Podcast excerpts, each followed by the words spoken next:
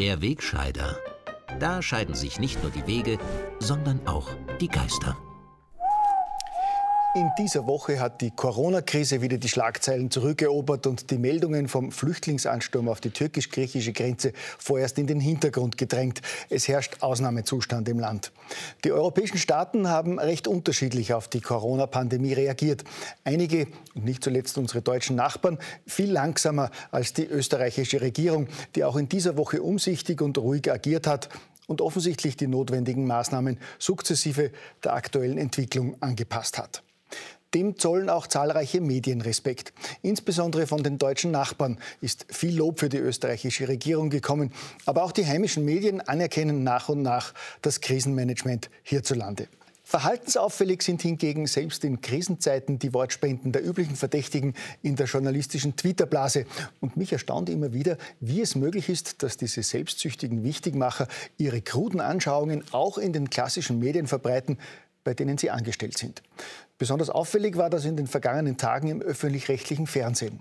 Während sich der ORF vom Generaldirektor abwärts redlich bemüht, dem erhöhten Informationsbedürfnis der Bevölkerung Rechnung zu tragen und über die Nachrichtensendungen hinaus auch mit aufklärenden Sondersendungen seiner Informationspflicht nachkommt, können oder wollen einige seiner Moderatoren offenbar nicht begreifen, dass in einer Krise wie dieser nicht Konfrontation, sondern Information das Gebot der Stunde ist.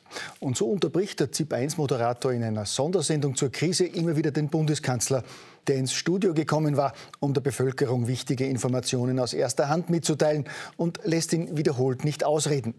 Auch Bildungsminister Heinz Fassmann wird nach der Entscheidung, die Schulen zu schließen, vom ZIP-2-Moderator in einer arrogant abschätzigen Art behandelt, dass man sich mehr bei einem Verhör denn bei einem Interview wähnt. Doch der Bildungsminister hat sich von derlei Überheblichkeit genauso wenig aus der Ruhe bringen lassen wie seine Ministerkollegen und der Bundeskanzler. Und auch wenn das bei meinen wöchentlichen Kritikern von links und rechts wieder Schnappatmung und untergriffige Postings verursacht, bekräftige ich meine Meinung. Diese Regierung macht zurzeit einfach einen guten Job und das tut dem Land gut.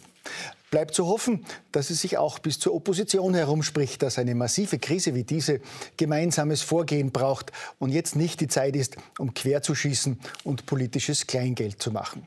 Auch wenn es manche in ihren Parteizentralen noch nicht mitbekommen haben.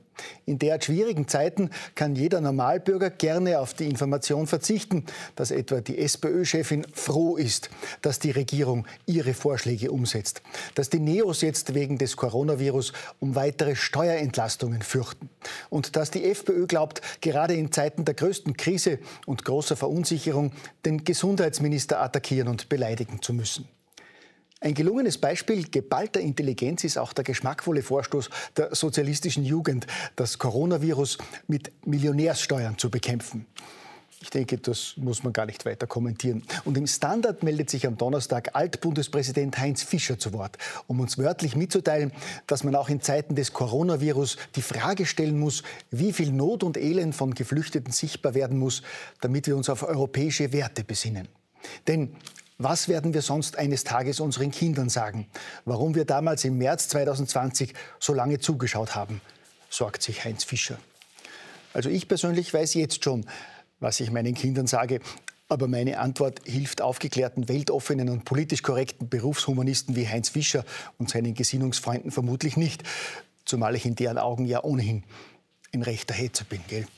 Das erkennt man auch leicht daran, dass ich dem berühmten Star-Inquisitor der ZIP 2 in dieser Woche eine andere Antwort gegeben hätte als der Vizekanzler, den er allen Ernstes gefragt hat, ob es für ihn vorstellbar ist, dass die österreichischen Grenzen von Polizei oder Militär mit Tränengas und Blendgranaten und Warnschüssen geschützt werden. Abgesehen von einem klaren Ja sicher hätte ich dem Herrn Star-Inquisitor die Gegenfrage gestellt, womit sonst er und die gesamte politisch korrekte Gemeinde denn unsere Grenzen schützen wollen. Mit Teddybären oder anderen Plüschtieren oder gemeinsamen Ich kann meinen Namen tanzen. Oder vielleicht sind die Herrschaften ja wie 2015 der Meinung, dass man unsere Grenzen überhaupt nicht mehr schützen sollte. Nur weil das in unserer Verfassung steht, auf die Sie sich sonst so gerne berufen, wenn es in Ihren ideologischen Kram passt. Und folgerichtig müsste man dem Herrn Star-Inquisitor dann auch noch die Frage stellen, wozu er denn glaubt, dass unsere Polizisten und Soldaten überhaupt Waffen tragen. Aber all diese Fragen sind natürlich illusorisch, weil der Herr Star-Inquisitor die seltenen, wenn auch berechtigten Gegenfragen stets mit der Bemerkung abwehrt, dass er hier die Fragen stellt. Und weil ich als rechter Hetzer in der schönen neuen politisch korrekten Welt ohnehin kein Recht habe, irgendwelche Fragen zu stellen. Weil ich aber im Gegensatz zu manch seriösen Zeitungskollegen der Meinung bin, dass wir gerade in ernsten Zeiten nicht auf den Humor vergessen sollten, und weil es gerade so gut dazu passt, gibt es jetzt noch Heiteres zum Schluss. Aufmerksame Jünger der politisch korrekten Gemeinde im Internet haben jetzt nämlich einen besonders perfiden Fall von versteckter Wiederbetätigung im Netz entdeckt. Sie haben im Muster eines neuen Turnschuhmodells der Marke Puma scharfäugig ein Porträt von Adolf Hitler erkannt und werfen dem Unternehmen deshalb versteckte Nazi-Sympathien vor. Ein Blick auf die neuen Turnschuhe von oben zeigt sofort, dass die schwarzen Elemente des Musters wie der markante Schnurrbart Hitlers wirken. Einige historisch bewanderte User glauben auch den Hintergrund der Hitler-Laufschuhe zu kennen und verweisen auf die Unternehmensgeschichte. Schließlich sei Puma-Gründer Rudolf Dassler, der einst ja Mitglied der NSDAP gewesen. Ja, glücklicherweise achten aufmerksame Zeitgenossen penibel darauf, dass unsere politisch korrekte Gesellschaft künftig rein und sauber bleibt. Also frei von jeglichen Nazisymbolen, auch wenn sie versteckt auf Hilfsmitteln körperliche Betätigung auftauchen. Und in diesem Fall hat ja auch der jetzige Ausnahmezustand wegen Corona sein Gutes. Ab Montag sind die Nazischuhe nicht mehr erhältlich, da bekanntlich alle Sportgeschäfte geschlossen haben. Gell?